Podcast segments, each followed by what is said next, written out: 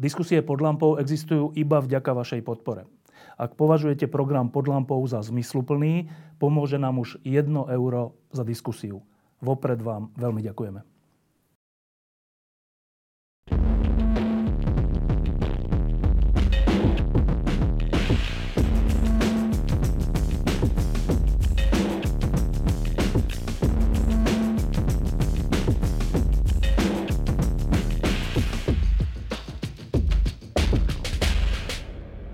Pred takmer 3 rokmi sa na Slovensku uskutočnili voľby, ktoré boli vyvrcholením veľkých protestov na námestí za Slušné Slovensko a vyzeralo to tak, že prichádza vysporiadanie sa s uneseným štátom. Vláda získala ústavnú väčšinu, viac ako 90 hlasov. Lenže potom stratila ústavnú väčšinu, potom stratila dôveru verejnosti, potom stratila aj obyčajnú väčšinu. A dnes, keď tu sedíme, je na programe parlamentu odvolávanie vlády Eduarda Hegera, respektíve vyslovenie nedôvery. Z 90x hlasov k takémuto koncu za menej ako 3 roky to je tiež svojím spôsobom výkon. Tak hneď sa, kým začneme hodnotiť rok 2022, tak s 2 ľuďmi, ktorí sú pamätníci nielen novembra, ale aj porážky mečerizmu a aj porážky Ficovho režimu, tak na úvod sa ich chcem spýtať, čo je to za zostup z ústavnej väčšiny k strate obyčajnej väčšiny a k odvolávaniu vlastným bývalým koaličným partnerom. Čo sa to vlastne za tie 2 a 3/4 roka stalo? Peter Zajac. Tak, ja sa nerad vracam do minulosti. Môj priateľ Milan Šimečka sa teraz dal počuť do okolností v súvislosti s voľbou českého prezidenta, že on nemá rád návraty do minulosti.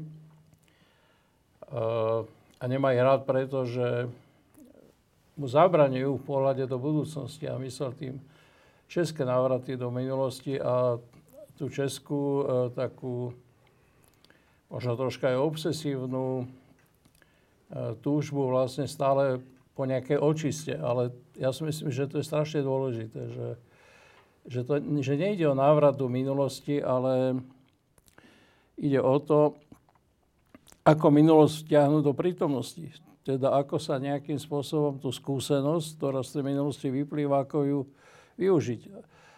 A to hovorím najmä preto, že na Slovensku tá pamäť má trvanie povedzme 2 mesiace alebo 3 mesiace, už ani nie 2 roky, ani 5 rokov. Napríklad dneska si už nikto takmer ani nepamätá, čo tu bolo v roku 2020, teda pred voľbami a po voľbách. A už si vôbec nikto nepamätá na to, čo tu bolo po roku 89 a čo tu bolo po roku 98 a čo tu bolo po roku 2006 a po roku 2010. Hovorím to preto, že tá strata tej veľkej väčšiny, to nie je prvýkrát, hej, však. Po novembri 89 keby sme to spočítali, tak v tých prvých slobodných voľbách VPN a KDH a Demokratická strana mali výraznú väčšinu, ktorú veľmi rýchle strácali. Po roku 1998 mal ten nový režim z SDK na čele a s Mikulášom Dzurindom mal ústavnú väčšinu. A tú ústavnú väčšinu veľmi rýchlo strácal. A vláda Ivety Radičovej tú jednoduchú väčšinu stratila ešte rýchlejšie, ako ju dnes stráca Matovičová a Hegerová vláda. Teda vyzerá to zvláštne, ale vyzerá to tak, že ani jedna z tých vlád, o ktorých hovoríme, že sú ponovembrové, to znamená, že chcú nejakým spôsobom pokračovať v tých zmenách, ktoré tu na Slovensku nastali a v Československu nastali po roku 89. Ani jedna z tých vlád nedokáže to predsavzatie splniť. Dôvody by som teraz nechal troška bokom, ale však sa k tomu môžeme vrátiť. Čiže nevidím to ako niečo veľmi výnimočné, že aj tentokrát za 3 roky, za necelé 3 roky sa tá ústavná väčšina sa najprv zmenila na tú jednoduchú väčšinu. A dnes to už je väčšina, ktorá nie je väčšinou nikoho. To teraz hovorím ako naozaj doslovne. To je väčšina nikoho, to je väčšina vzduchoprázdneho priestoru. Takže ja to nepokladám za nič, výnimočné po novembrových dejinách. A k dôvodom sa môžeme vrátiť. František Mikloško. Táto vláda v súčasnosti symbolizuje rozklad, ktorý zachvátil túto krajinu, ale dovolím si povedať rozklad, ktorý sa nejakým spôsobom znáša aj nad týmto celým priestorom, ktorý presahuje naše hranice. Z vládnej koalície, ktorá mala 4 strany, SAS odišla do opozície, Za ľudí neexistuje. Zostali tam dve politické strany, teda Sme rodina a Olano, ktoré navyše aj oni predstavujú, síce vo vláde predstierajú akúsi súdržnosť, ale tak ako to ja vnímam, za nimi stojí obrovské vnútorné napätie zápasu bezpečnostných zložiek, ktoré sa prenáša do zápasu prokuratúry a zatiaľ neviem posúdiť, akým spôsobom to súvisí so súdnictvom. Čiže znamená to taký totálny rozpad. A to, v čom sa ale trošku tento rozpad líši od tých minulých, že povedzme, v minulosti odišli niektoré strany z koalície a podobne. Ale teraz odchádzajú jednotlivci, čo je dôvodom to, že ako založil Igor Matovič tú stranu Olano, alebo povedzme, odchádzajú jednotlivci aj z tej strany Mariána Kotlebu.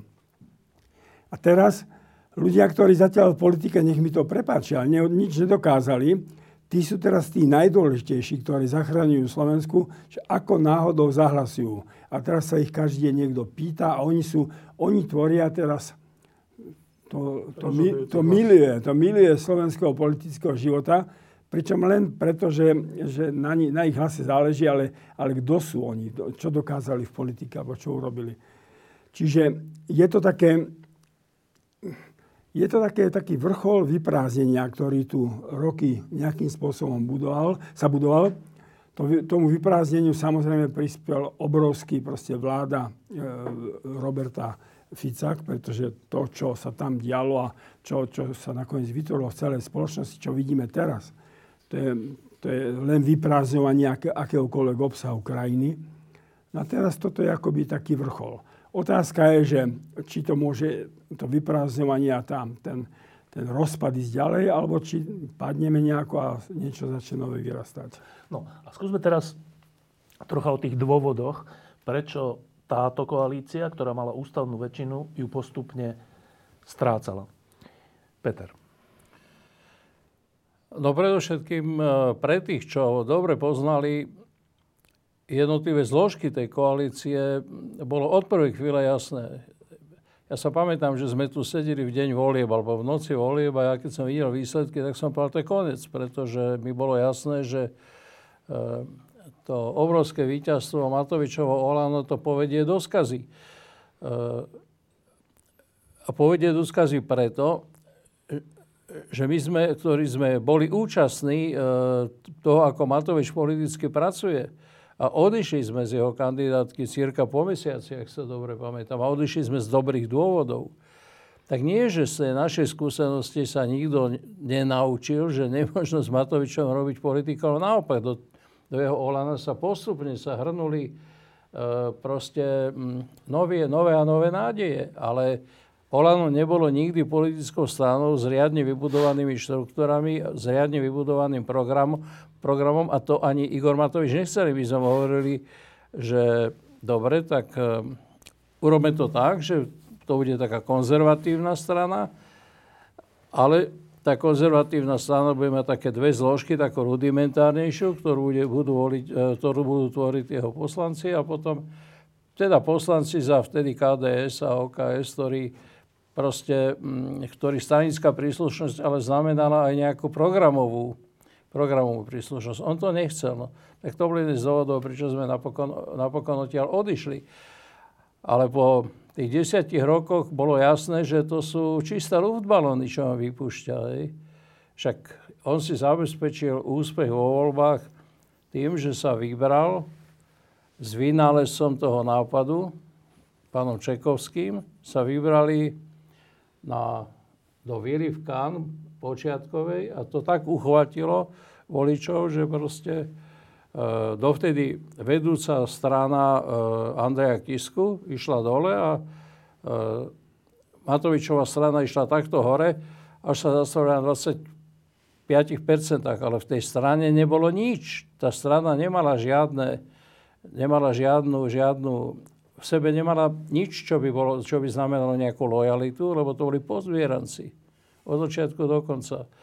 Nemala v sebe nič, čo by znamenalo nejakú programovú výbavu, pretože oni žiadne programy nemali a Igor Matovič ich ani nepotreboval. Igor Matovič najradšej rozprával o ponožkách na radiátoroch v Bruseli. Hej.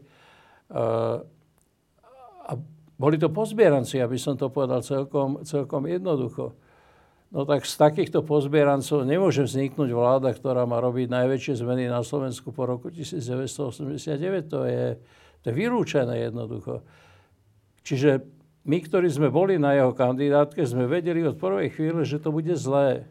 A teraz ja nechcem hovoriť len o Igorovi Matovičovi, pretože to nie je len problém Igora Matoviča, ale to je problém aj mnohých ľudí na jeho kandidátke, že jeho kandidátka je zložená z ľudí, ktorí proste nemajú za sebou žiadne hodnotové zázemie. To je to, čo hovorí František Mikloško, že nemajú žiadnu skúsenosť, nie sú nejakým spôsobom hodnotovo popísaní, nemajú za sebou nejakú politickú minulosť. No tak ja to preložím do takého ešte jednoduchšieho jazyka. Sú to ľudia, ktorí politike nerozumejú, ktorí o nej nič nevedia, ktorí buď poslúchajú Igora Matoviča, alebo proste nakoniec odídu, alebo si nejako pestujú svoju vlastnú agendu. To je Igor Matovič, ale to isté platí aj, nielen o Igorovi Matovičovi a Olano, ale to isté platí aj o tých ostatných stranách. S odchodom Andreja Kisku sa zrútila, ale úplne sa zrútila, veď to bol prvý krok strana za ľudí, hej. Pretože z nej neostalo nič. A to nie len dnes, keď už je to zjavné a odráža sa to aj na percentách, ale ona nebola ničím v tej chvíli, keď z nej Andrej Kiska odišiel. V tej chvíli sa úplne rozpustil akýkoľvek etos, ktorý Kiska so sebou niesol, ale rozpustila sa aj akákoľvek odbornosť, o ktorej oni strašne veľa hovorili. Lebo tá odbornosť tam proste reálne neexistovala. To isté platí v najväčšej miere možno vôbec o Kollárovej strane Sme rodina, ktorá jediná odbornosť spočíva v tom, že sú to kšeftári. Oni pochádzajú z toho prostredia kšeftárskeho. Ja som zhodou okolností nedávno videl znova film podľa Pišťankovo Rivers of Babylon. No to je úplne úžasné, ako sa vlastne opakujú tie typy. Ako sa ponáša v tej dnešnej podobe, samozrejme už také ako elegantnejšie, ako sa ponáša Boris Kollár na Ráca, hej, ktorý bol kšeftár, násilnický, s brutálnymi proste spôsobmi. Dnes Kollára, jeho straníci sú len takí istí. Znamená, že sa opísal nejaký oblúk od roku 89 podnes v tom, ako sa tí ľudia správajú. Čiže táto politická scéna nemala nejaké kompetencie, nulové kompetencie od prvej chvíle. A s tými nulovými kompetenciami a s neschopnosťou aspoň si uvedomiť to, že ak nemajú tie kompetencie, a ja hovorím v zátvorke, že ak si hovorí SAS, že sú stranou odborníkov, tak sa ukázalo, že ani tí ich činitelia, ktorí boli tými odborníkmi, neboli až takými odborníkmi, za akých ich prezentovalo proste strana SAS. Menovite hovorím o reforme vzdelávania. No proste minister Gröling je očkovaný proti akékoľvek reforme vzdelávania. A nie na to hovorím, ale hovorím to aj o reforme spravodlivosti, lebo si myslím, že Mária Kolíková je odborníčka a začala celkom dobre, hej, ale nemá absolútne nejaký politický cít. Nemá cít preto, čo by jej povedal každý, kto sa v politike pohyboval troška dlhšie, že existuje niečo ako politický čas. Že sú veci, ktoré keď sa neurobia hneď po voľbách, už sa neurobia nikdy v tom volebnom období.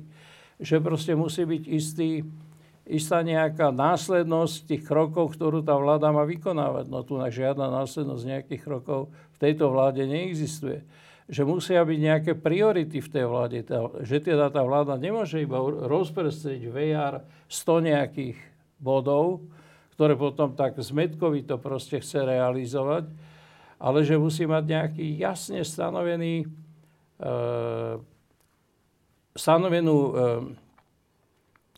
proste závažnosť tých problémov. A to znamená, že musí vedieť, ktorý problém bude riešiť ako prvý, ktorý ako druhý, akým spôsobom, čo bude kedy riešiť a čo nemôže vyriešiť za 4 roky a musí odložiť. Tak táto vláda nič takého vládnom vyhlásení nepriniesla. To je iba taký súčet všelijakých problémov, tak ako to jednotlivé strany priniesli. A ak to nemali, tak mohli urobiť aspoň druhú vec. A aj tam by sa ale museli oprieť o skúsenosť. Skúsenosťou našich vlád bolo to, že vždy každá tá politická strana mala nejaké odborné pozadie, naozaj odborné pozadie, ktoré pripravovalo programy. A vždy pred voľbami sa tie programy porovnávali. Ja si napríklad pamätám veľmi dobre, ako sme vtedy, myslím, ako demokratická strana, ako sme pred voľbami v roku 1998 porovnávali programy KDH a programy demokratickej strany, čo bolo veľmi užitočné, lebo sme nestrácali čas. A aj tak napriek tomu to trvalo dosť dlho, kým potom tá Dzurindová vláda 1 a 2 začala tie reformy realizovať, lebo sa ukázalo, že vlastne tých 8 rokov, alebo 6 rokov Mečiarových, že proste zhoršilo tie podmienky. Tie podmienky totiž, ak sa nezlepšujú, tak neostávajú rovnaké, ale sa zhoršujú. Čiže tie dnešné podmienky vedú k tomu, a v tomto ohľade na rozdiel od vzdelávania, kde som presvedčený, že o vzdelávaní by Ivan Mikloš nemal veľmi hovoriť, ale to, čo on píše dnes o ekonomike, to je úplne preukazné a veľmi, veľmi presne popisuje, a natoľko sa vyznám teda v rámcovej ekonomike, že veľmi, veľmi presne popisuje tú ekonomickú situáciu a najmä ten ekonomický zostup, ktorý teraz pokračuje. Však to je jedna katastrofa, že Slovensko, ktoré po roku 1998 sa stalo tým, čomu sa hovoril stredoeurópsky tiger, tak dneska je, myslím, ekonomicky treťou najhoršou krajinou ako v Európskej únii. Ale to nie je náhoda. To je dané tým, že jednoducho tej ekonomike, alebo makroekonomike presnejšie povedané, zrejme nikto natoľko nerozumie a nikto si ani nedá námahu, aby proste si nejakým spôsobom aby sa oprel o nejaké odborné poznanie. A s dovolením, to, čo vytvoril, ja už ani neviem, kto to vytvoril, taký ten inštitút, tak sa volá hodnota za peniaze, za hodnotu, či hodnota za peniaze, vychádzali z predstavy, že ekonomika je neutrálna. Stačí pripraviť nejaké programy a to je vlastne všetko. Ale ekonomika politicky neutrálna nie je. Na ekonomiku sa ináč pozerajú ľavicové strany, ináč stredové strany a ináč konzervatívne strany. Každá z nich má iný pohľad na ekonomiku. A je to aj zápas tých pohľadov na ekonomiku, ale tunak buď nikto o ekonomike nevie nič, alebo príde potom inštitút pre hodnoty za peniaze, dá nejakú faktickú oponentúru, čo je v poriadku zo strany toho inštitútu, ale to nie je politické riešenie. To je odborné riešenie. To politické riešenie vždy závisí od postoja tej vlády k ekonomickým reformám a to tu neexistuje nejaké. A ja sa obávam, že aj keď tí ekonómovia, ktorí dneska prechádzajú do progresívneho Slovenska, sú z odborného hľadiska v poriadku, že to je ešte veľmi dlhá cesta k tomu, aby proste vedeli oni a aby vedelo aj progresívne Slovensko z toho vyvodiť nejaké politické dôsledky. František Mikloško, prečo táto vláda stále viac stráca podporu nielen verejnosti, ale aj poslancov? Politika je kráľovské povolanie.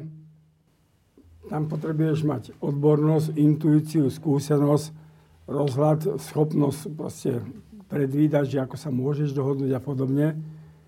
No a Ja si myslím, že práve tým obdobím začiatku tejto vlády skončila jedna generácia, ktorá túto skúsenosť, ktorá bola nositeľom tejto skúsenosti. Nejak obrazne túto generáciu reprezentoval, povedzme, Alojz Hlina, ktorý v KDH zaviedol, že trikrát a dosť. No dobre, tak trikrát a dosť a teraz prídu noví ľudia, ale to nie je len tak, že teraz všetkých, ktorí tam boli, vyhodím, že už nemôžu ísť. Čiže potom tam prídu ľudia, ktorí nemajú žiadnu skúsenosť. A toto je ešte typickejší príklad je Olano, kde vlastne zobral ľudí zovšadiaľ nejako. Ja neviem ani, ako tú kandidátku robil. A v tom Sme rodina, teda okrem Milana Krajniaka, ja tam nevidím človeka, ktorý by mal nejakú dlhšiu, že by sa venoval politika a mal tú skúsenosť. Čiže všetky tie...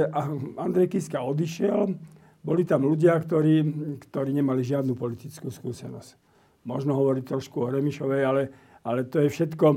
No čiže tam došli, nazvime to teraz v dobrom, greenhorni, no proste, ktorí nemajú žiadnu skúsenosť. Teraz, čo sa udialo v tých voľbách, že Igor Matovič išiel s tým ďalším do toho Monte Carlo, či to, kde to išiel a natočil tam to video a tomu robilo z niekoľko 6%, 25%. Tak to hovorí o tom, že poprvé, že tá doba Roberta Fica bola už naozaj zhnilá. Lebo ak sa toto môže podariť, to znamená, že ľudia už mali dosť aj celej tej éry Ficovej. A to by som povedal, že odoberá právo Robertovi Ficovi akýmkoľvek spôsobom dneska kritizovať, pretože on dovedol túto krajinu do stavu, kedy môže z večera na ráno, proste už len nech sa tu robí poriadok, tak 25%. No a potom tak celá tá, by som povedal, ten rozklad aj politického vedomia na Slovensku, tak tam získa 25% ústavná väčšina. A dneska za 2 roky je také zhnusenie politikov, že polovica obyvateľov Slovenska chce, aby tu bol autoritatívny spôsob vládnutia, aby nejaký parlament jednoducho nezavadzal pri vládnutí. Tak čo to je za citovú rozkolísanosť? Ale to tu má pravdu Peter Zajac, že tu bolo vždy. No. Jan Lupták povedal v parlamente jeden prejav a z neznámeho človeka sa stal predseda, myslím, 14% strany a vládnej koalícii. Čiže tá rozkolísanosť slovenského vedomia je tu obrovská a to je samozrejme problém jednak tej slobody, ktorou my nemáme v dejinách skúsenosti, ktorá je tu 30 rokov. Je to ale záležitosť aj škôl a celého toho stredného stavu, ktoré dneska není vôbec filtrom medzi tou televíziou, kedy tam hovoria tí politici a trošku verejnou mienkou, ktorou by mal nejaký stredný stav filtrovať. Čiže ak teda hovoríme o tom, že čo vlastne táto vláda znamená, ona len otvorila ten problém takého rozkladu. Rozkladu, ktorý v slovenskej spoločnosti je. Veď týchto raz povedal, že po 30 rokoch teda slobody prvý raz vidíme, že aký sme. No, nie je to nejaký extra optimistický pohľad. Nehovoriac o tom, že ten rozklad sprevádzal už potom aj jednotlivé zložky. Veď si pozrieme na to, že to zdravotníctvo mohlo kolabovať. Tak nakoniec tá vláda im ustúpila a oni teda zrušili tie výpovede, ale to nebola maličkosť. A celá tá neschopnosť pohnúť to zdravotníctvo kamsi, už len neschopnosť urobiť jednu normálnu nemocnicu, tu na novú, tu musí prísť Penta, ktorá to postaví a to všetko hovorí o akomsi rozklade, ktorý tu je. A to si treba jasne povedať, bez toho, aby som v tom mal nejakú záľubu, alebo radosť, alebo škodoradosť. Taká ťažká vec z toho plynúca je táto. Na Slovensku od 89. to vždy bolo tak, že zložila sa nejaká väčšina tesne proti inej. A vždy sme zápasili o to, že aby demokracia, právny štát a západné ukotvenie Slovenska sa presadilo. Niekedy sa to podarilo, niekedy sa to nepodarilo. Vždy boli že tesné väčšiny. Ale aj keď vyhral Mečiar a potom vyhral Smer sám, tak vždy bola to vedomie, že na druhej strane stojí to niečo, čo stojí za západným smerovaním Slovenska, za reformami, za niečím lepším, za právnym štátom. A to reprezentovali aj nejaké politické strany. Dnes je to ako? Že na jednej strane je táto opozícia, kde sú fašisti Smer a Smer 2. A na druhej strane sú tieto, ani nie že strany, ani tieto zoskupenia okolo Kollára a Matoviča. A že vlastne sa ako keby vytratil Ale to sa mi nezdá, že je možné, ale sa to zdá, že ako keby sa vytratil ten tábor toho iného Slovenska, toho západného, slušného, demokratického, že je možné, že ten tábor sa vytratil? Tak ja si myslím, že posledným takým veľmi veľkým vzmachom, ktorý tu prebiehal na túto tému, to boli mítingy hnutia za Slušné Slovensko. Však to bol veľmi tvrdý zápas, nielen s korupciou, hej, nielen teda s tým, čomu sa hovorí ukradnutý štát, alebo unesený štát, ale to bol aj zápas s vraždením, proti vraždeniu. A bol to naozaj aj zápas za slušnosť. To slovo slušnosť je veľmi široké, ale zase každý mu tak aj nejakým spôsobom rozumie. Ale to všetko znamenalo prenesené do toho normálneho každodenného politického jazyka aj jazyk slobodný, demokratický, a to znamená západný. Slovensko bolo vždy súčasťou západnej civilizácie, vždy. S výnimkou 40 rokov od roku 1945-48 do roku 89 a s výnimkou možno, že tých 5 rokov, nie že možno, no aj s výnimkou tých 5 rokov predtým, teda slovenského štátu 39-45, bolo Slovensko vždy historicky, vždy prislúchalo k západnej civilizácii. Však Uhorsko patrilo do západnej civilizácie. Cyrila metód, o ktorých sa teraz opierajú rozliční blúznivci, patrili do západnej civilizácie. To neboli ľudia východnej civilizácie, to neboli ľudia Byzancie, to boli ľudia západnej rímskej civilizácie v tomto zmysle ako cirkevnom. Takže ja to nevidím tak, že to je zápas akože o západnú a východnú orientáciu, ale že tá západná orientácia je prirodzená a na to, aby sa mohla tá východná orientácia nejakým spôsobom uplatňovať, musí, či chce, či nechce, musí sa utiekať k falšovaniu dejín, musí sa utiekať k tomu, čomu sa dneska hovorí ako hoaxy alebo neviem čo všetko, lebo to sú najčastejšie sú to blúznivé výplody. Ale nechajme teraz históriu bokom. Ale čo sa týka toho dneška, no tak či sa vytratila? Jednoducho sa nedá povedať, že by sa to vytratila, že by sa to vytratila nejaká slušnosť, ale nemá proste nosiča. Áno, nemá politické zázemie. No Juraj Šeliga, ktorý ju reprezentuje, tak na to poprvé jeden človek sám nestačí. Po druhé, už vôbec nie jeden človek v takej strane, ktorá vlastne ešte než vznikla poriadne, tak už sa rozpadá. Takže dnes to vyzerá tak, ako keby tu vlastne tá západná orientácia nebola. Je zaujímavé, že tie voľby, ktoré teraz prebiehali, tie regionálne miestne voľby, to nepotvrdili tú domináciu proste nejakých protizápadných síl, keď to mám povedať.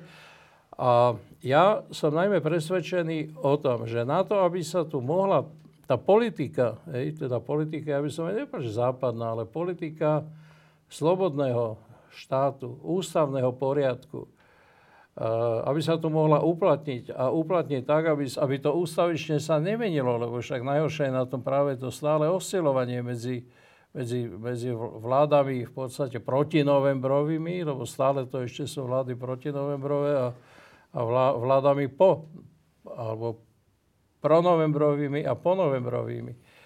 Tak na to, aby sa mohlo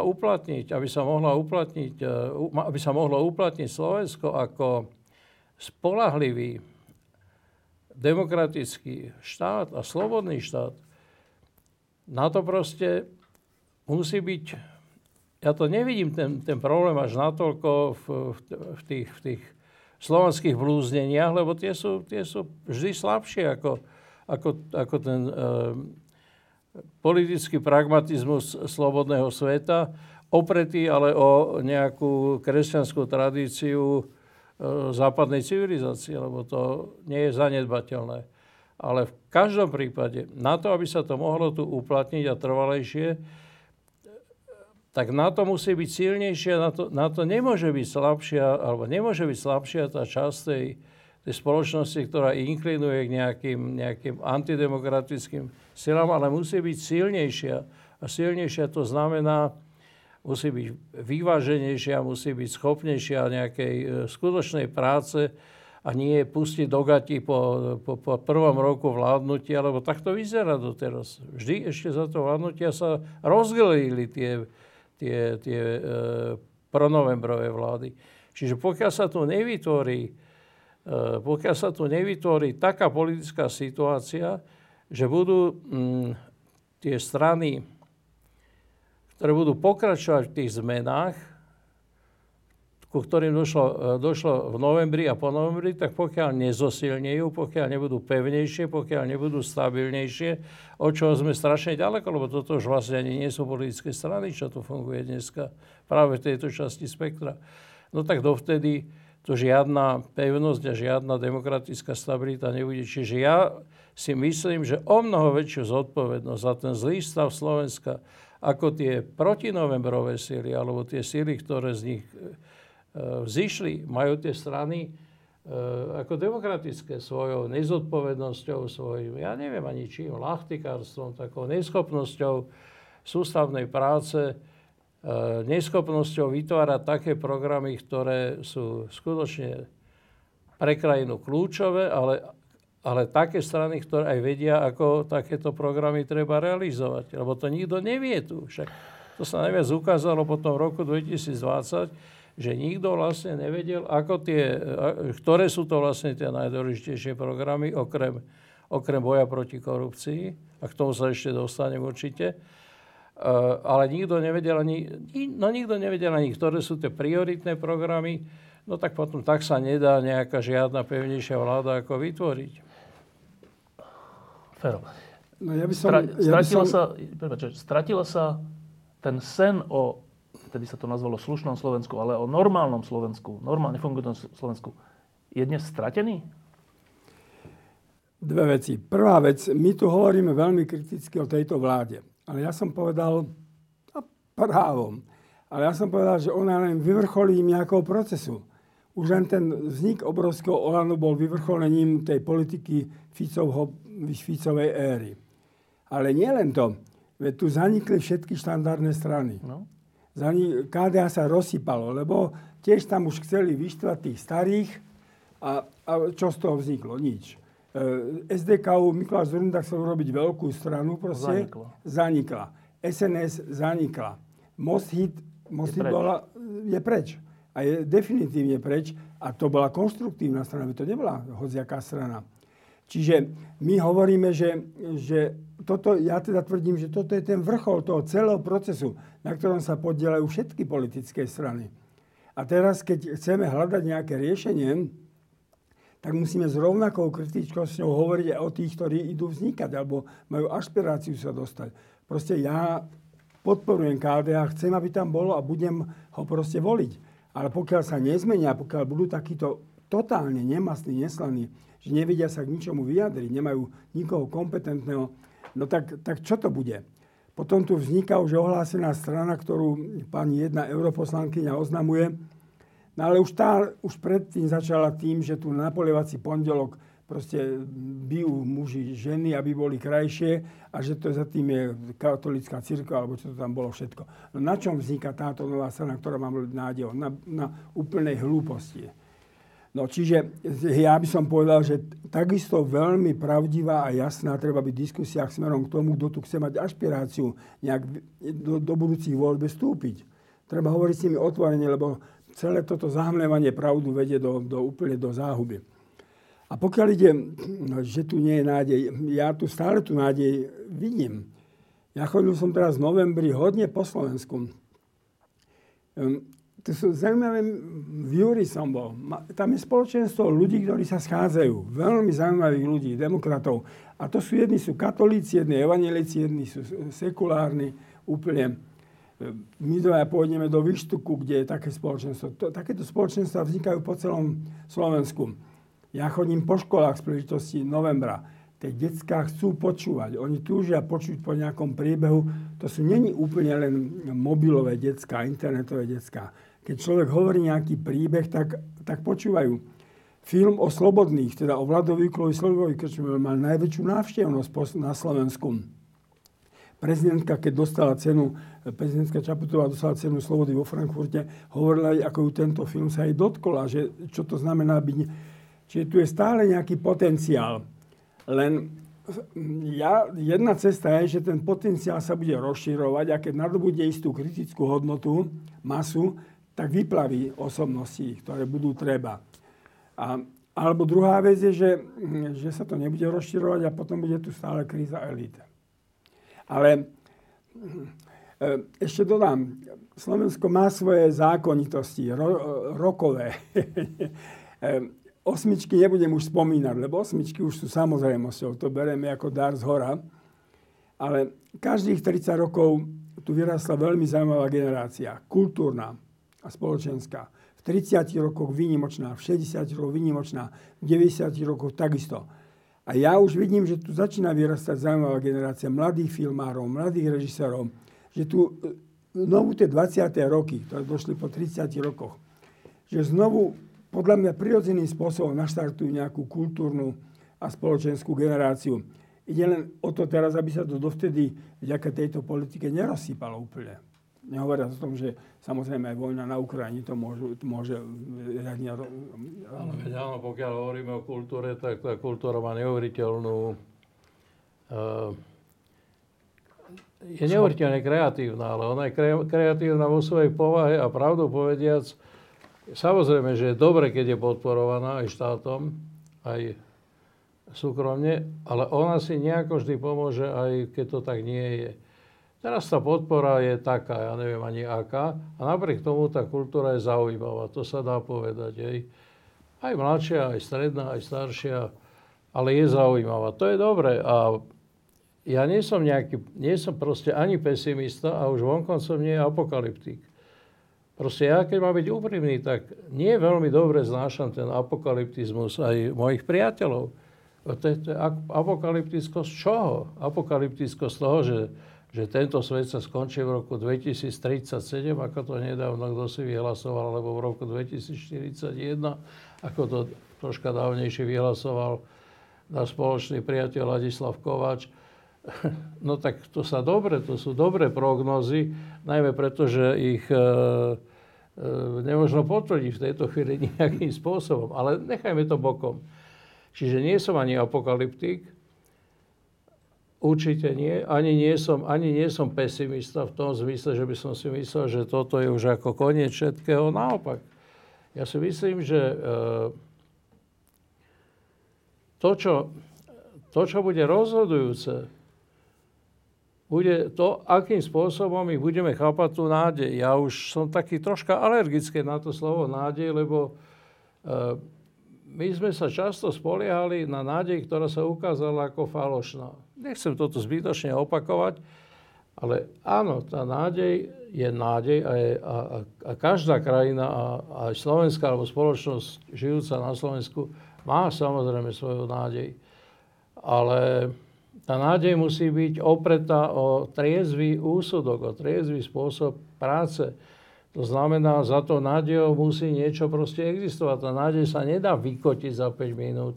Nemôže si myslieť Nikolsonová alebo Dzurinda, že oni sú teraz tou nádejou, ktorá tu urobí znova tú veľkú zmenu, ako si ju sľubovali iní teraz pri Matovičovej vláde, najväčšiu zmenu po roku 1989. To nemôžu urobiť. Ale aj oni a im podobní môžu urobiť aspoň to, aby sme naozaj neprepadli nejakej panike, že aj po tých ďalších voľbách, ktoré sa už blížia, však oni sa už blížia milovými krokmi, aj po tých ďalších voľbách, že to nebude tá najhoršia možná verzia nejakej vlády, ale nejaká, ak aj nie vláda, o ktorú sa budú môcť... pri ktorej sa bude dať spoliehať na to, že urobí tie veľké zmeny, ktoré Slovensko potrebuje, lebo Slovensko ich potrebuje nevyhnutné, tak bude schopná urobiť minimálne tú asanáciu tých nezmyslov, ktoré sa tu dnes dejú a bude schopná aspoň nejakým spôsobom sa vydať na trajektóriu, z ktorej sa bude potom odraziť tá ďalšia vláda, ktorú ja predpokladám, ale nie teraz, ale až po 4 rokoch. Ale ani to nie je zlé, ani to nie je to najhoršie, ak tu vznikne po voľbách vláda, ktorá bude aspoň zodpovednejšia je to, ako táto dnešná. Je to smutné, že to musím povedať, alebo musíme povedať, ale tak sa tá situácia vyvinula, že proste musíme tu veľkopánsku predstavu o tom, aké to bolo obrovské zmeny, musíme nahradiť niečím troška ako realistickejším. Hej. A keby som mal povedať, čo to pre mňa znamená, tak znamená to pre mňa to, vtedy budem ja osobne chápať, že tá nádej je realistická. Keď to bude garnitúra politikov, ktorá poprvé nebude predajná, lebo tie garnitúry, ktoré tu doteraz vládli, sú garnitúry predajné. Ja som ešte nezažil po roku 92 a to je nejako vpísané vlastne do príbehu vzniku Slovenska, či to chceme alebo nechceme. Je tá predajnosť, proste tá chamtivosť, ktorá je s tým spojená. No tak tá tu stále funguje. Však teraz sa bavíme o roku 2022, hej? A v roku 2022 len postúpil ten proces proste tej hrabivosti. Tá hrabivosť je neskutočná. A tá neschopnosť sa správať normálne aj v tých finančných zdrojoch, ktoré nám vlastne padajú ako manna nebeská zhora, no to je katastrofa, hej. Tak poprvé si myslím, že môže proste fungovať nejaká zmysluplná vláda, alebo môže vzniknúť nejaká zmysluplná vláda vtedy, keď jej predstavitelia nebudú predajní alebo nebudú podkupní, nebudú teda skorumpovateľní. Po druhé, keď budú jasne orientovaní geopoliticky, o tom sme nehovorili, ale v tomto ohľade je tento rok možno najvýznamnejším rokom po roku 1989. Po tretie, keď to bude vláda, ktorá bude schopná spolupracovať, a bude schopná tú spolupráciu si vytvoriť ešte v predvolebnej situácii, aby mohla veľmi rýchle realizovať tie potrebné zmeny rovno po voľbách, lebo to je čas zmien a nie 2 roky po voľbách. A poposledné, keď to bude vláda, ktorá si bude vedieť vytvoriť jasné priority. Teda bude vedieť, čo sú jej priority a čo sú priority Slovenska v tomto dnešnom svete, lebo tie priority sa menia dosť rýchlo.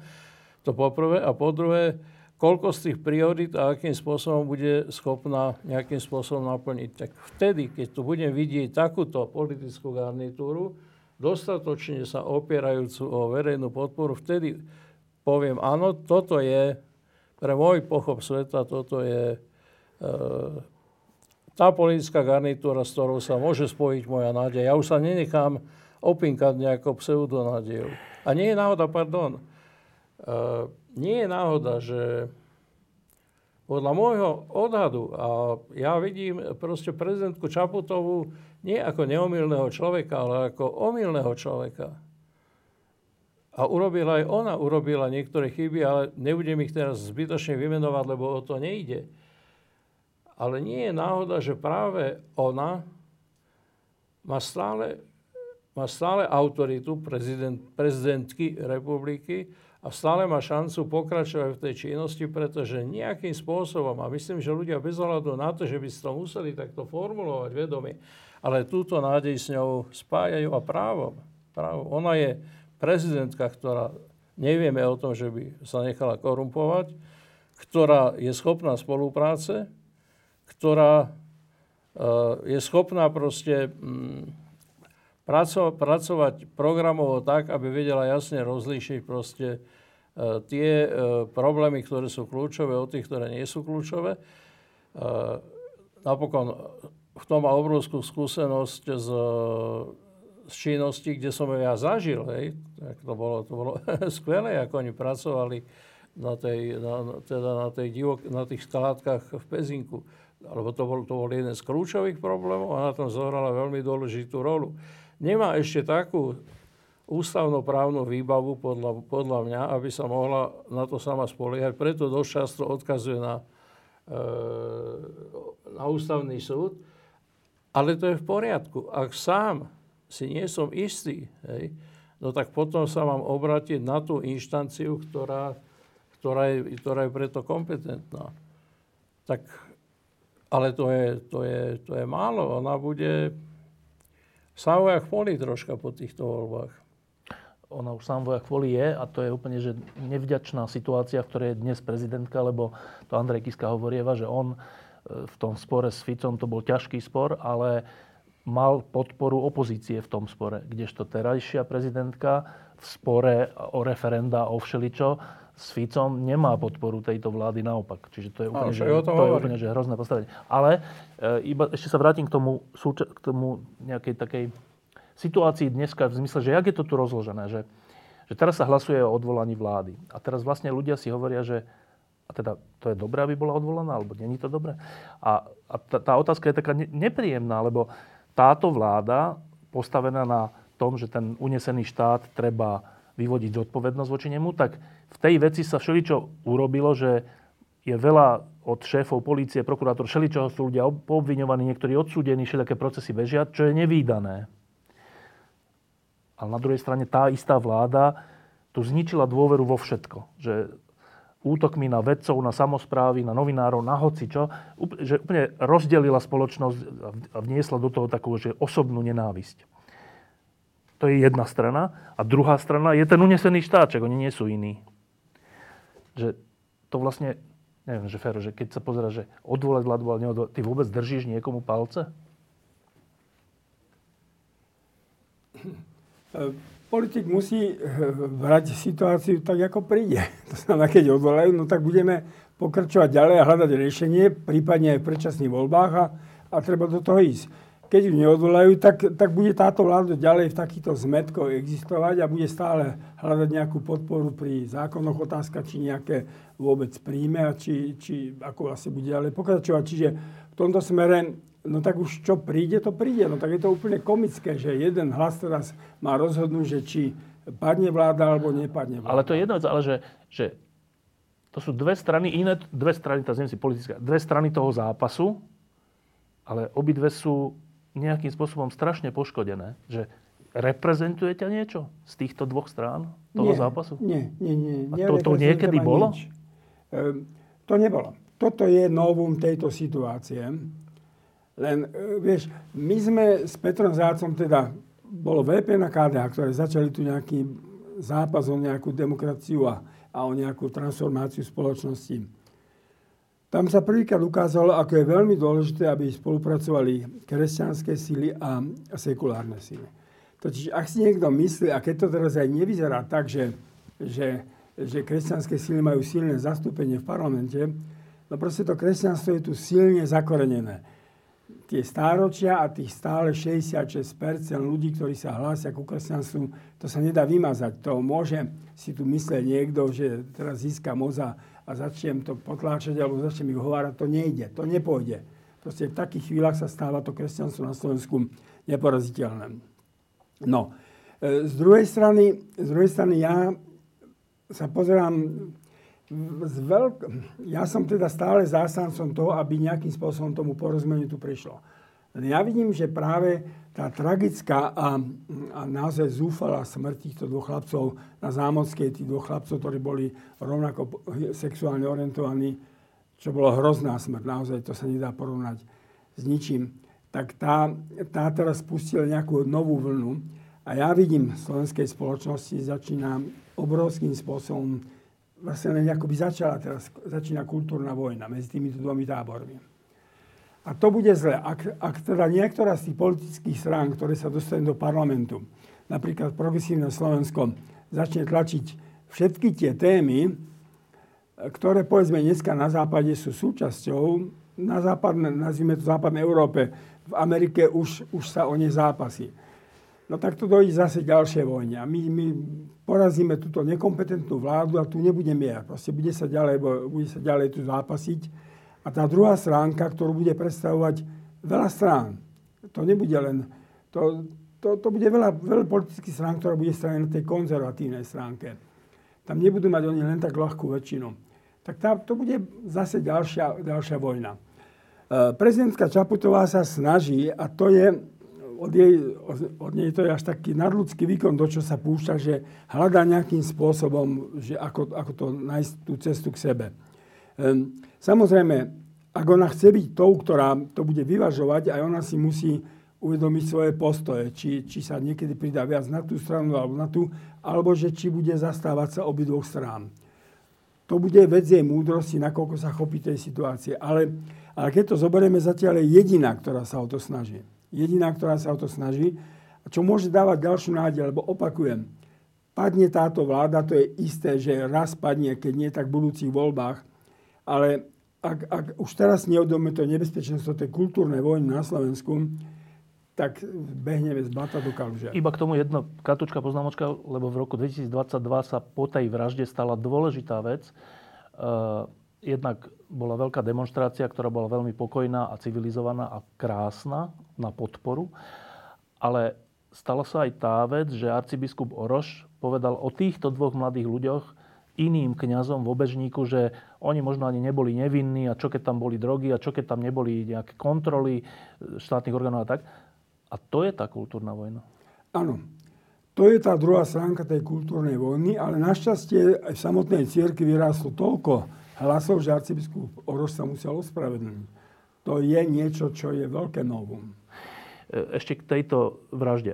Tá vražda, to bola jedna z dôležitých udalostí roka 2022 a niečo o nás povedala.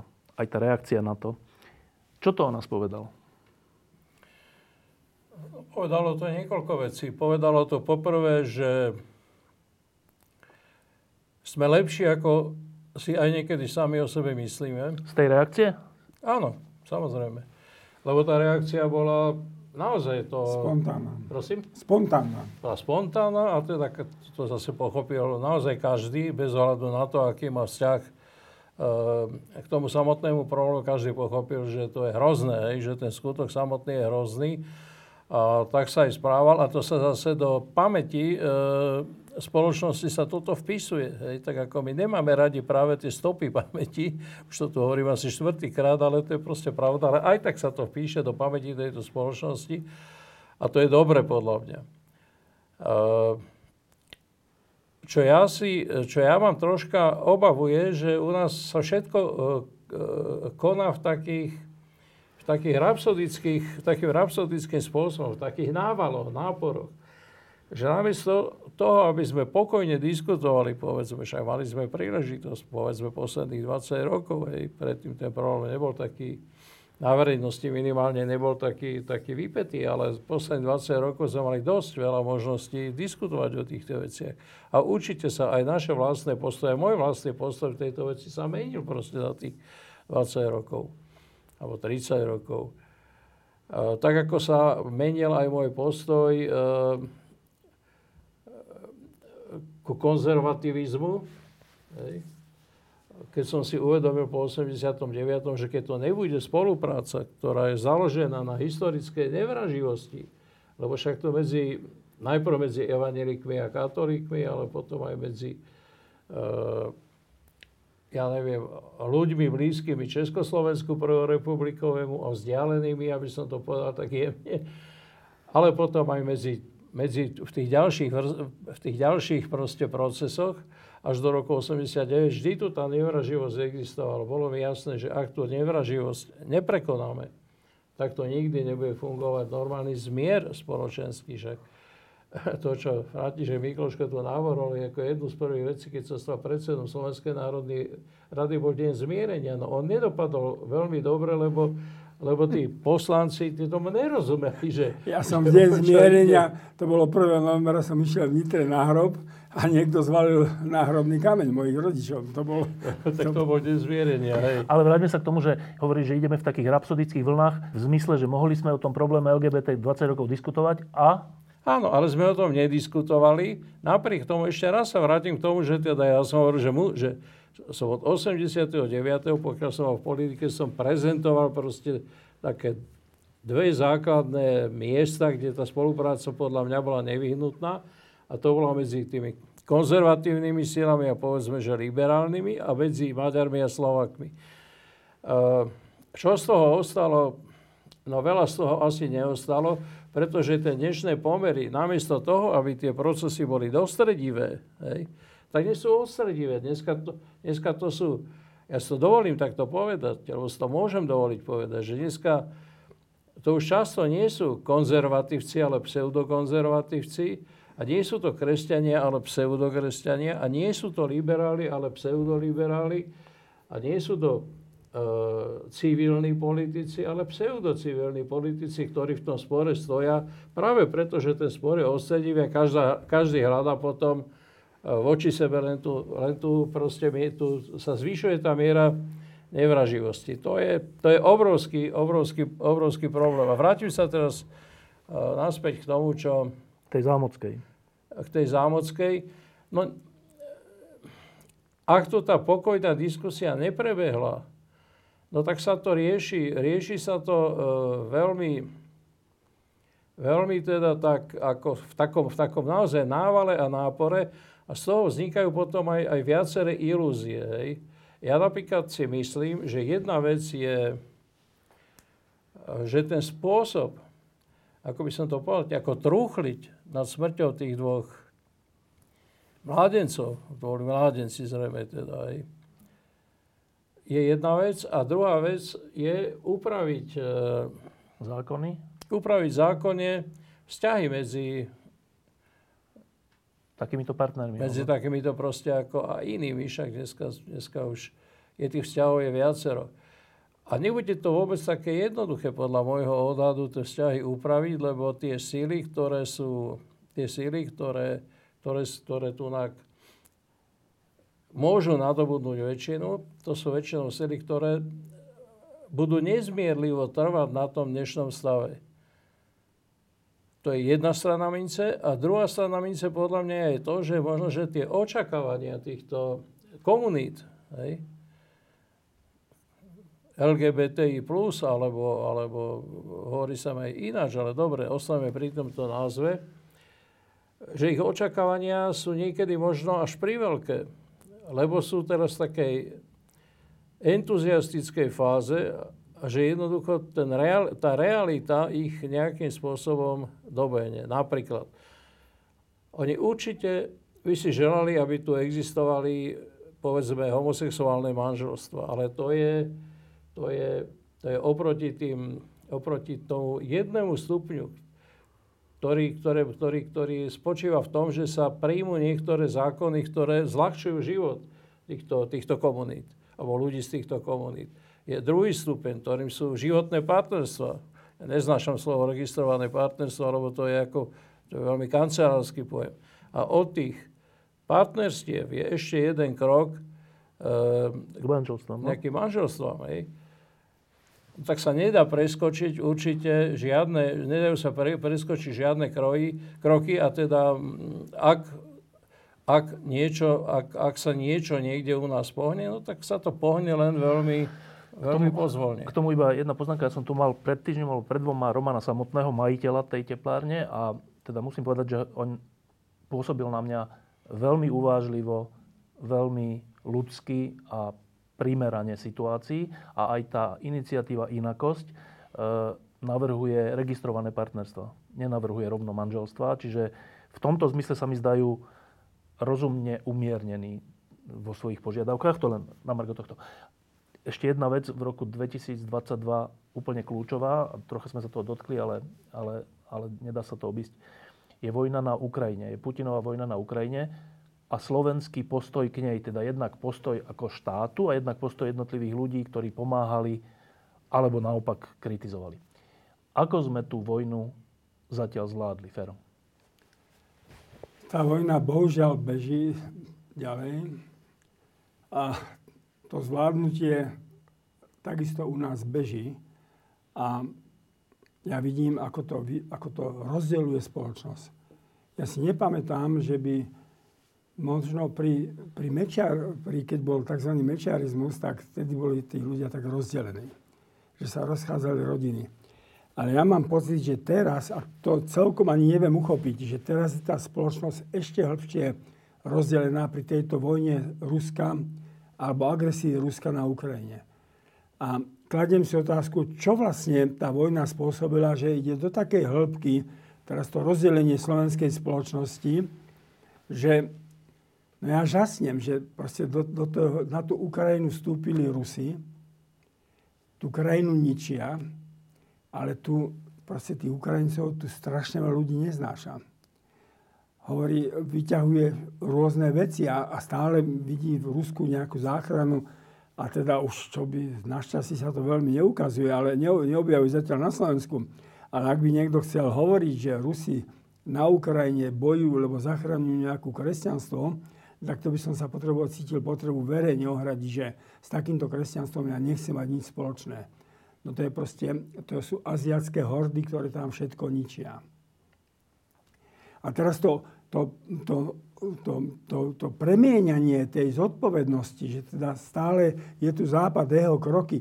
Veď ak by sme takto išli, no tak potom aj Hitlera musíme ospravedlňovať, lebo tie podmienky pre Nemcov po prvej svetovej vojne boli také, že ich dohnali až k tomu, že dobrovoľne teda v parlamentných voľbách zvolili Hitlera.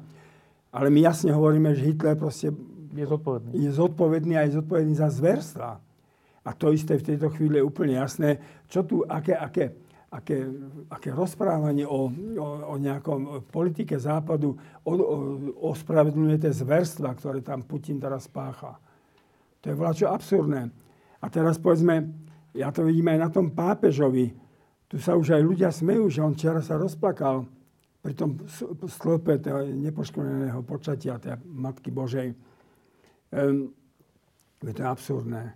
To je absurdné, veď on povedal raz, že tu treba brať do úvahy aj to štekanie NATO u dverí Ukrajiny, ale teraz tu sú ľudia, ktorí len toto stále vyťahujú.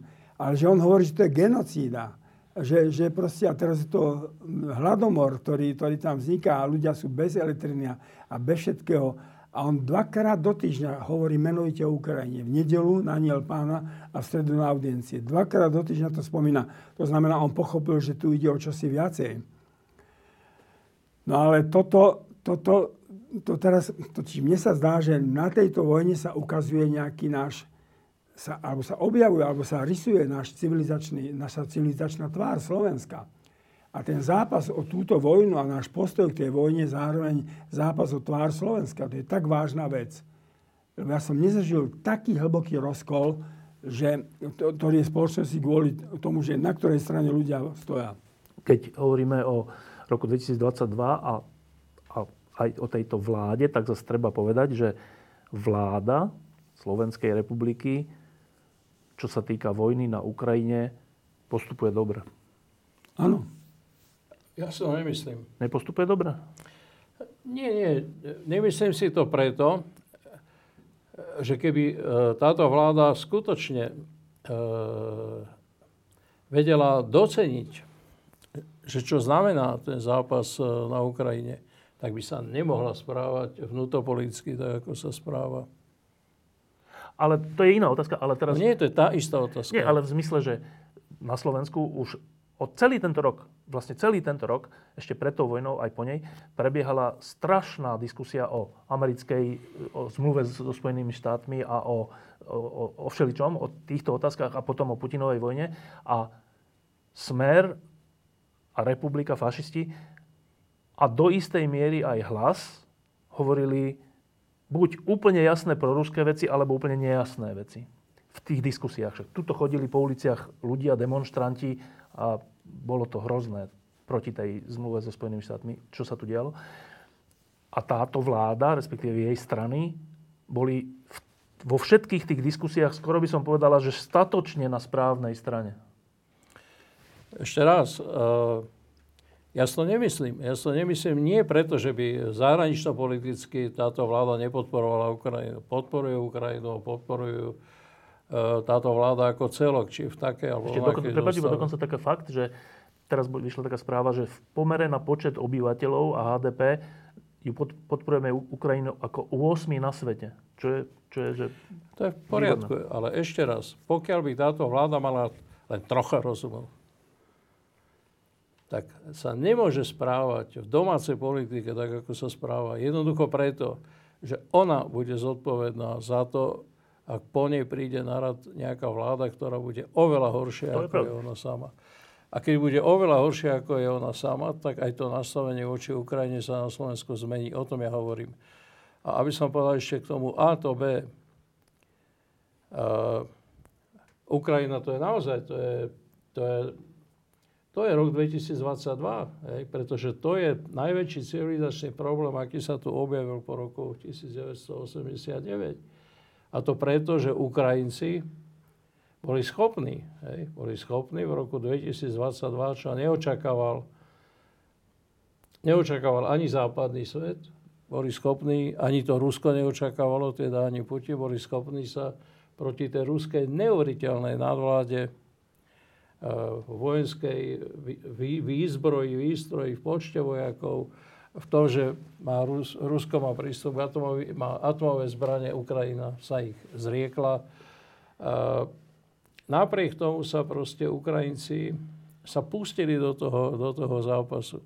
A výsledok toho zápasu, a to je podľa mňa aj posolstvo roku 2022 aj pre Slovensko, preto o tom hovorím, že ak Ukrajina uchráni svoju integritu a územnú celistvosť, ale územná celistvosť to znamená v celej tej veľkosti, v akej Ukrajina proste po roku 1991 existovala, no tak bude svet vyzerať ináč, ako vtedy, ak sa to Ukrajine nepodarí a ak Rusko zvíťazí. Lebo ak Rusko zvíťazí, no tak ten veľmocenský pud, ktorý to Rusko má, ten bude proste znovu pokračovať. Ak Rusko nezvíťazí, tak ten slobodný svet sa upevní. A ak sa slobodný svet upevní, tak sa upevní aj situácia na Slovensku do tej miery, že nebude každý nápor takýchto protidemokratických síl nebude mať apokalyptické, proste nebude sprevádzaný apokalyptickými myšlienkami, pretože proste každý bude vedieť, že áno, že Slovensko je iba súčasťou toho veľkého slobodného sveta a keď bude ten slobodný svet dobre ukotvený, tak bude v ňom aj Slovensko dobre ukotvené. Ja si naozaj si myslím, že do značnej časti tá dnešná podpora Ruska na Slovensku, že nie je daná nejakým slavianofilstvom ani ničím podobným, ale je daná presne tým, že značná časť slovenskej verejnosti je, ja používam to slovo protinovembrová, že proste si neželá mať slobodný demokratický svet a že to iba zakrýva za tie pojmy, ako je pojem, ja neviem, Rusko, náš slovanský brat a všeslovanská myšlienka, že to sú iba pokrytecké reči. Lebo tie pokrytecké reči o ničom nesvedčia. Nikto z nich Rusko poriadne nepozná, nikto nevie, aké Rusko je. Nikto z nich by reálne v Rusku nechcel žiť. Hej.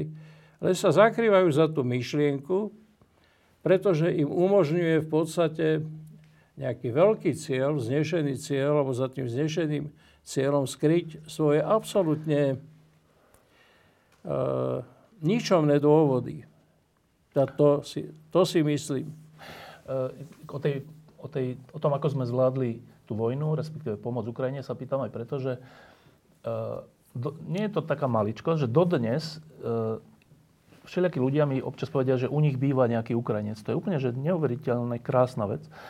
A vtedy, keď sa tá vojna začala, prišli tisíce a tisíce, milióny ľudí z Ukrajiny do okolitých štátov, tak som zaregistroval, že napríklad Slovenská katolícka charita veľmi pomohla priamo na tej hranici a aj nielen na tej hranici. Čiže gréko-katolíci tam obrovsky pomáhali, lebo oni tam majú svoje farnosti obrovské. Čiže niečo v tomto sa tiež o nás povedalo, nie? Samozrejme. Len ten problém ešte v tom, že momentálne na Slovensku prakticky není možná nejaká normálna diskusia, pretože Slovensko je absolútne zideologizované. Proste tu sú médiá, kde nemôže zaznieť iný názor, ale tvrdí sa len všetko, že všetko je zideologizované. Ideologizovaní sú kresťania, ideologizovaní sú slušní demokrati, sekulárni. Toto je, ak sa tohto nejako nevzdáme, no tak znovu sa nebudeme schopní pohnúť ďalej a to budú zase len zápasy. A teraz sa to už netýka len týchto problémov LGBT, ale sa to týka už problému aj Ukrajiny alebo vojnu na Ukrajine a všetkého možného. Ja neviem, ako sme sa mohli dostať do takéhoto úplne ideologizované podoby štátu. Ale sú v tom médiá, ktoré ja čítam denne, ale všetky sú na jednej a na druhej strane proste nejakým spôsobom vidia svet len čierno-biele.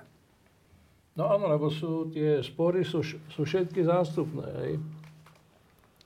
Raz sa volajú Židia, potom sa volajú Maďari, potom troška v zátvorke sa volajú Česi, lebo to celkom nevyšlo, lebo už Slovákov ťažko naozaj bolo nahovoriť na to, že Česi sú ich najväčší nepriatelia. No a teraz sa volajú Ukrajinci a Rusi, hej. Čiže sa menia len tie nálepky, keď to mám tak povedať, ale ten spor ostáva v podstate stále rovnaký. Spor medzi tými, ktorí proste sú priatelia nevraživosti, nenávisti, rozdeľovania proste štátu, rozdeľovania toho spoločenstva národného, ale teda aj toho menšinového, na taký alebo onaký spôsob. A to sa iba tak nabaluje, lebo všetky tie vrstvy ostávajú. Židia ostávajú, imigranti, na tých som zabudol, hej. Židia ostávajú, imigranti, až na tých Ukrajincov, lebo tam hrá značnú rolu proste. Naozaj to treba zase ako akceptovať, že tam hrá veľkú rolu. Nejaká kultúrna blízkosť, no? Tá kultúrna blízkosť, tak samozrejme. To iba môj priateľ Fedor Gál si myslí, že to tak nie je, ale to je tak a to je dobre, v poriadku tak. Čiže tie jednotlivé vrstvy proste ostávajú a na tie sa nabalujú stále nové a nové. Tak, ak to takto pôjde ďalej, no tak budeme mať taký, neviem, čo to bude, sendvič. Sandwich, kde budú všetci so všetkými nepriatelia. Nie bratia, ale nepriatelia. Teraz vám dám zo pár otázok takých úplne na krátku odpoveď, že čo za tým pojmom vidíte? Sú to rozhodujúce pojmy tohto roka a možno aj v budúcnosti. Tak. Eduard Heger. Eduard Heger, slušný človek, ktorý hľadá nejaké riešenie, ale nevie sa vymaniť z vplyvu Igora Matoviča a to znamená, že nemôže funkciu premiéra tej nakoniec poslednej inštancie plniť dostatočne. Peter? Eduard Heger si svoj osud napísal sám. Vstúpil do role, ktorú nemal prijať. Igor Matovič. Človek, ktorý z každým zápasí. Nikto nikdy nevie, že kedy určite mu vystúpi. Proste človek, s ktorým sa nedá spolupracovať podľa mojej mienky. Peter? Človek, s ktorým sa nedá spolupracovať, ktorý nie je schopný spolupracovať. Rozhodnutie SAS hlasovať alebo vyvolať hlasovanie o nedôvere vlády. Chápem to ako jej záchranný krok vo chvíli, keď začala klesať preferenciami. Ten krok odchodom z vlády, na jednej strane som ho chápal, v tom spore s Igorom Matovičom, na druhej strane zdá sa, že politicky celkom nevyšiel. A to znamená, že hádže nejaké záchranné laso. Peter? Pre mňa je to nezrozumiteľný krok, jednoducho preto, že zdá sa, že Richard Sulík, že mu chýba jednoduché politické myslenie o tom, ako politika funguje v čase. Teda jednoducho, že on vždy o jeden krok zaostáva za tým, čo by mal urobiť. No vtedy, keď odchádzal Igor Matovič z funkcie predsedu vlády a to bolo správne. Nemal čo ostať vo vláde. A napriek tomu, ako prvé vyhrkol zo seba Richard Sulík, že to je v poriadku. Až potom sa spamätal a povedal, že v poriadku to nie je. Už potom, keď ho chcel odvolať, už to nešlo jednoducho, lebo to bolo neskoro. Hej, a to je problém celej slovenskej politiky, že, a najmä tejto vlády, že všetko prichádza o krok neskôr. No a teraz tiež to odvolávanie je o krok neskôr, lebo už teraz, či ho odvolal, alebo neodvolal je takmer jedno, ale už je aj ten Sulík taký zneistený, že už rozpráva veci, ktoré sú nezrozumiteľné. On dneska rozpráva naprosto nezrozumiteľné, lebo povie v jednej vete povie, že teda ho idú odvolávať, že už sa nikdy nevráti, ale zároveň v tej istej vete povie, ale vie si predstaviť rekonštrukciu vlády. Akú rekonštrukciu? Aké vlády? To nemá žiadnu oporu proste v realite. Alebo povie inú vetu, že oni sa už nechcú nikdy vrátiť do vlády. Ale do akej vlády sa majú vrácať, keď tá vláda už končí? Už to je proste absolútne ako nezmyselné. Tá vláda už nič nemôže urobiť. Dneska hovorí Mária Kolíková, že treba presadiť paragraf 363, ale dneska už nikto paragraf 363 presadiť nemôže. To je vylúčené, lebo aj jedni, aj druhí, teda ani vládna koalícia ju nechce mať ten paragraf 363, pokiaľ tam sedí Boris Kollár a opozícia takisto. A to je úplný omyl tejto vlády. Prepáč, že hovorím tak dlho na túto jednu otázku, že sa hovorí, že kto spolupracuje s fašistami. No všetci spolupracujú s fašistami, lebo agrasti fašisti v parlamente existujú a neexistuje tu normálna väčšina, tak aj jedni, aj druhý, aj vláda potrebuje ich hlasy, ale aj Sulík potrebuje ich hlasy.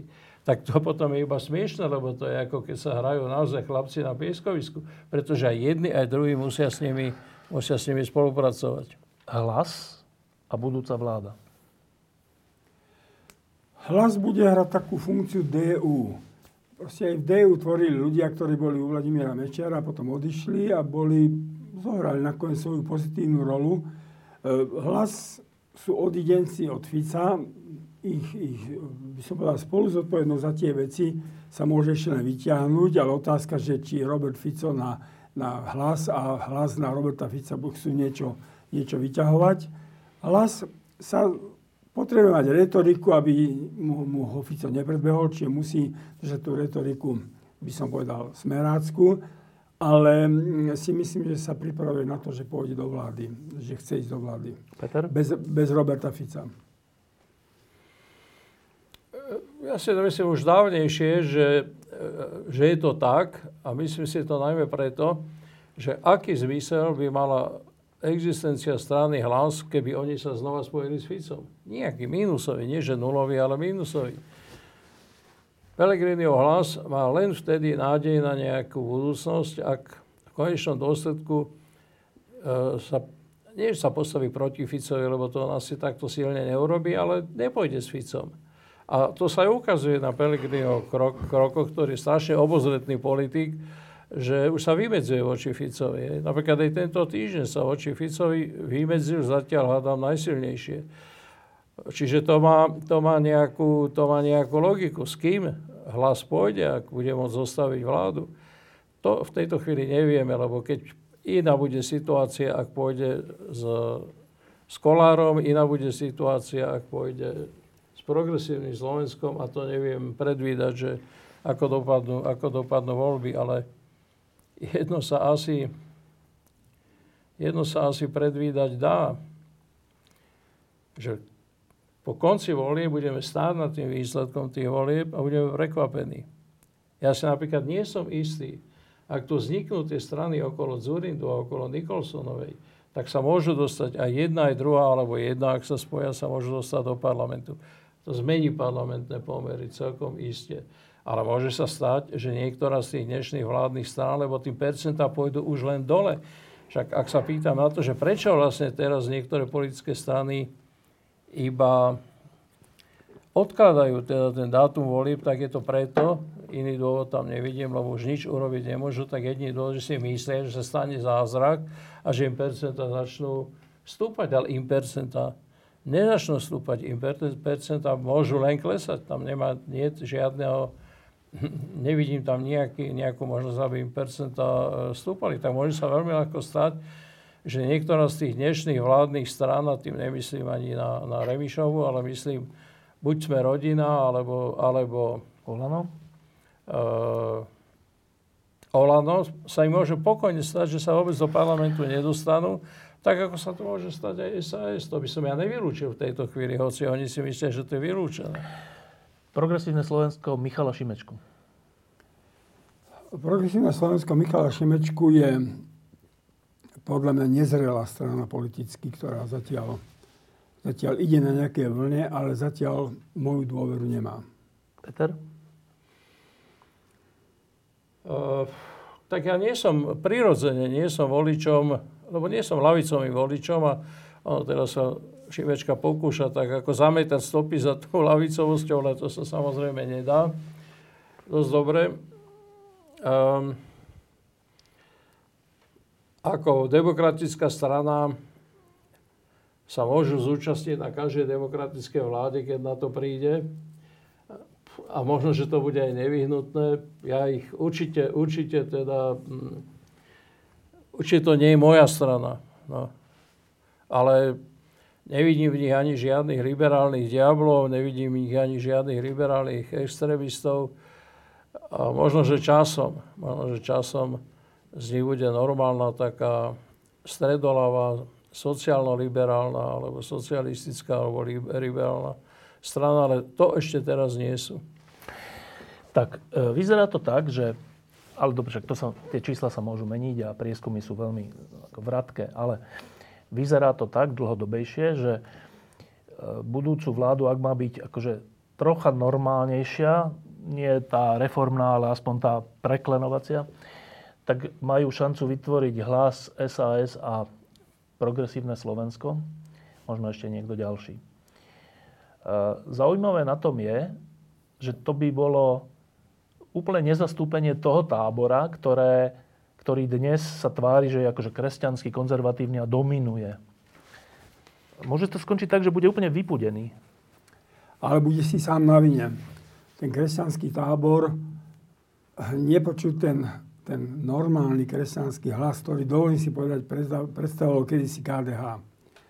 Proste to, čo sa dneska navešiava na kresťanstvo, to sú, by som povedal, extrémistické sily.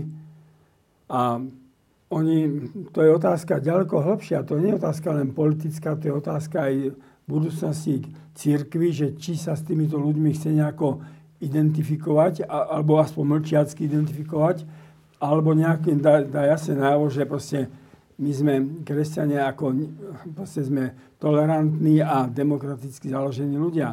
Čiže ten kresťanský tábor, ktorý tu dneska tak vykrikuje, je hlasný a má na to niekoľko hesiel alebo niekoľko tém, ktorých sa drží, ten rozhoduje aj v budúcnosti katolíckej cirkvi. Samozrejme, ja ako veriaci viem, že katolícka cirkev nezáleží len od ľudí, ale oni môžu stiahnuť tú cirkev zase do nejakej zlej polohy, z ktorej sa bude ťažko dostávať. Majú svoj význam, aby sa aj cirkev rozhodla, že akou cestou chce do budúcnosti kráčať. Ale... Preto ten dôvod, prečo je tá reakcia, ja už ani neviem, Milana Krajniaka, teda ad nominem, teda menovite, reakcia Milana Krajniaka je strašne zúrivá, že ide progresívny púč. Že ide o progresívny púč. A ešte niekto takto reagoval, podobne už ani neviem kto. Lebo oni konečne pochopili, že sa im presne toto môže stať. Pretože určite Sme rodina si bola 100% istá, že nech vyhrá kdokoľvek bude ich potrebovať. A ináč, ja pokladám stále ešte za najpravdepodobnejšie, že s Hlasom nepôjde nejaké SAS, ale pôjde Sme rodina. Lebo oni majú k sebe strašne blízko mentálne. Tak to sa môže pokojne stať, aby sme na to nezabudli. Ale tá reakcia, a presne taká tá reakcia z tých najhorších reakcií, Bečiarovských a Ficovských, hej, o nejakom púči, čo je čistokrvný nezmysel. Hej. Keď sa na to vyspí Milan Krajniak, tak možno, že tak sa pozrie do zrkadla a opýta sa, že som to ešte stále ten istý Milan Krajniak ako včera. No, ale to je jedno, to už necháme Milana Krajniaka Milane Krajniakom, ale to svedčí len o ich nervozite, o tom, že sú nervózni, presne preto, že proste cítia, že môže dozrieť na nich. Teraz je piatok a v útorok sa bude hlasovať o nedôvere vláde. Ako by ste hlasovali, Fero? Tak to si na trošku dobehol s touto otázkou. Ja by som nehlasoval za jej pád, ale ďaleko zásadnejšie by som ju kritizoval. Ten problém je v tom, že ju nikto nekritizuje z tých vnútorných. Kto ju kritizuje, tam platforma jemná, ktorá vznikla v rámci Olano, to je nič prežívať, ale spokojne. Čiže ja by som za pád nehlasoval, ale by som ďaleko adresnejšie pomenúval aj premiéra Hegera, aj Igora Matoviča, aj ďalších. A jednou vetou, prečo by si nehlasoval za? Lebo sa mi to zdá byť strašne narýchlo a nezapadá mi to do nejakej organičnosti. Peter? Tak mne sa zdá 3 roky ako radosť, aby som to povedal tak rovno. Ja som rád, že nie som v politike, lebo jeden z dôvodov, prečo som naozaj odišiel z politiky, však som nemusel odísť, keby som nechcel odísť, ale jeden z dôvodov, prečo nie som v politike, presne tento. Nechcel by som byť vystavený ešte raz, ja som bol vystavený takýmto situáciám zopárkrát v politike a občas bolo veľmi ťažké sa rozhodnúť a občas nie som s tým rozhodnutím svojim vlastným ani tak veľmi spokojný, pravdu povediac. Nechcem sa k tomu vrácať a ani nechcem hovoriť, že som sa rozhodol zle, ale to boli niekedy ťažké rozhodnutia. A nechcel by som stať ako politik ešte raz pred takýmto rozhodnutím, lebo to rozhodnutie je podľa mňa samo o sebe nezmyselné. Nezmyselné, lebo či si táto vláda predĺží ešte existenciu o 5 mesiacov, aj tak som presvedčený o tom, že už je percenta stúpať nebudú, že už nič nemôže urobiť. A aj tak som presvedčený o tom, že z opozície SAS už nič urobiť nemôže, ani neurobí, lebo nič sa nedá urobiť. Hovoriť dneska o tom, že teraz ideme presadzovať paragraf 363, no to je naprostý nezmysel. Ani vláda, ani opozícia paragraf 363 presadiť jednoducho nemôže a nemôže nikto presadiť nič. Čiže ja si myslím osobne, že celé to odvolávanie ako také a celá tá hra okolo toho odvolávania je už dneska je nezmyselná. Ušetrí, ak to odvolávanie prejde, no tak si tá vláda de facto ušetrí 5 mesiacov trápenia a utrpenia. A ak neprejde, no tak bude tá vláda vládnuť ešte 5 mesiacov. Ešte jeden doplnok, že je pre mňa naprosto záhadou, že proste v tejto vláde sa nikomu nedarí. Nikomu, nikto, keby som to mal povedať, nemá nejaké požehnanie. Ani jedna strana, proste nič. Jedine, komu sa darí, je teda Hlas. To je zvláštne. Hlas. A to znamená, že Hlas dneska nie je ani konfliktný, ani nič, je taký akože priemerný. A tá si odpovedá našej mentalite. Tak nejako. Taká doba, taký hlas. Taký hlas, taká doba. Je koniec roka 2022. Úplne krátko, že aký ste mali rok? Ja som osobne mal silný rok, lebo som za ten rok napísal knihu o Vladovi Juklovi. Som tomu veľmi rád, pretože to bola výnimočná osobnosť a pri ňom sa mi možno podarilo trošku popísať aj tie príbehy tajnej cirkvi, ktoré boli ojedinelé a ktoré sú zatiaľ neznáme. Potom som bol 3 týždne v Kanade s manželkou a prežili sme veľmi 3 krásne týždne. Zatiaľ stále sme zdraví, aj keď som v júni mal nejaký covid, ale necítim nejakú... Čiže osobne sa nemám na čo sťažovať.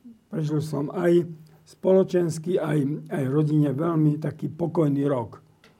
Ale dolieha na mňa tá ťarcha toho, že my sme tak na hranici, nechcem povedať apokalypsy, aby si ma nezaradil medzi apokalyptikou, ale tu není nič, samozrejme. Stále nad nami visí otáznik. Aj v celom medzinárodnom kontexte, aj tu na vnútorne. My proste stále začíname odnovu. Peter? Tento rok pre mňa je naozaj v znamení Ukrajiny. A strašne želám Ukrajine, aby to zvládlo, aby sa jej podarilo, aby zvíťazilo. Ja nechcem používať termín, aby Rusko nezvíťazilo. Chcem jasne povedať, aby Ukrajina zvíťazila, aby to víťazstvo znamenalo, že obnoví proste svoju integritu územnú. A čo sa týka rodinného života, no prežili sme to. Náš akčný rádius sa zmenšil, teda, lebo našej vekovej kategórii už jednoducho chodíme oveľa menej medzi ľudí, ako sme chodili predtým. Ja som bol vášnivý, aj z Alto sme boli vášniví, návštevníci výstav, koncertov a všetkého možného a to v značnej miery padlo. Napísali sme s Janom Štarserom knižku, ktorú ja mám naozaj rád, o Pavlovi Celanovi, nemeckom básnikovi, teda svetovom básnikovi 20. storočia.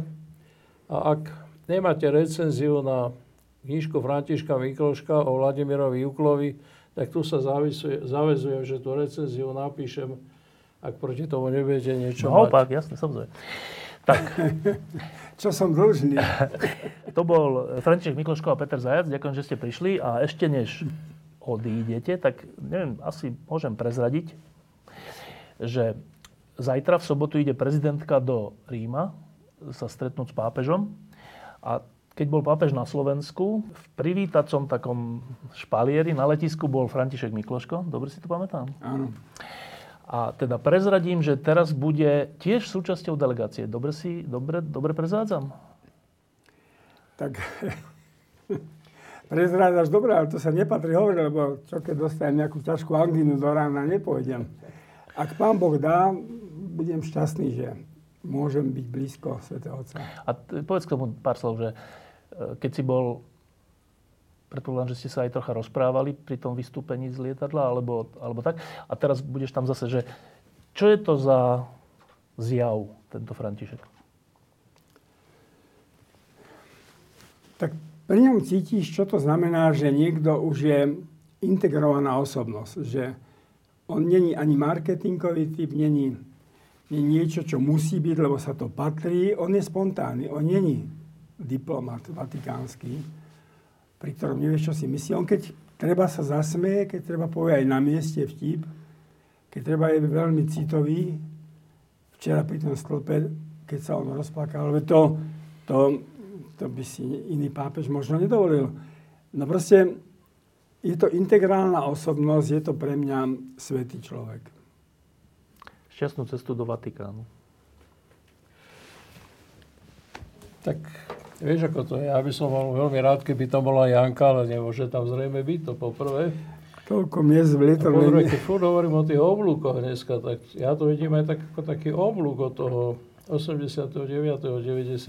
teda od návštevy pápeža Jana Pavla II., kde si takými dlhými bociaňmi krokmi si nasledoval vtedajšieho pápeža Jana Pavla II. Proste na letisku. No a toto teraz sa to tak... Uzatváram. Ten oblúk sa uzatvára. Som také dieťa šťastený, no, že mal som príležitosti v živote, ktoré iní ľudia nemajú. Som za ne vďačný. Ďakujem. A samozrejme teraz som vďačný aj pani prezidentke. Diskusie pod lampou existujú iba vďaka vašej podpore. Ak považujete program pod lampou za zmysluplný, pomôže nám už 1 euro za diskusiu. Vopred vám veľmi ďakujem.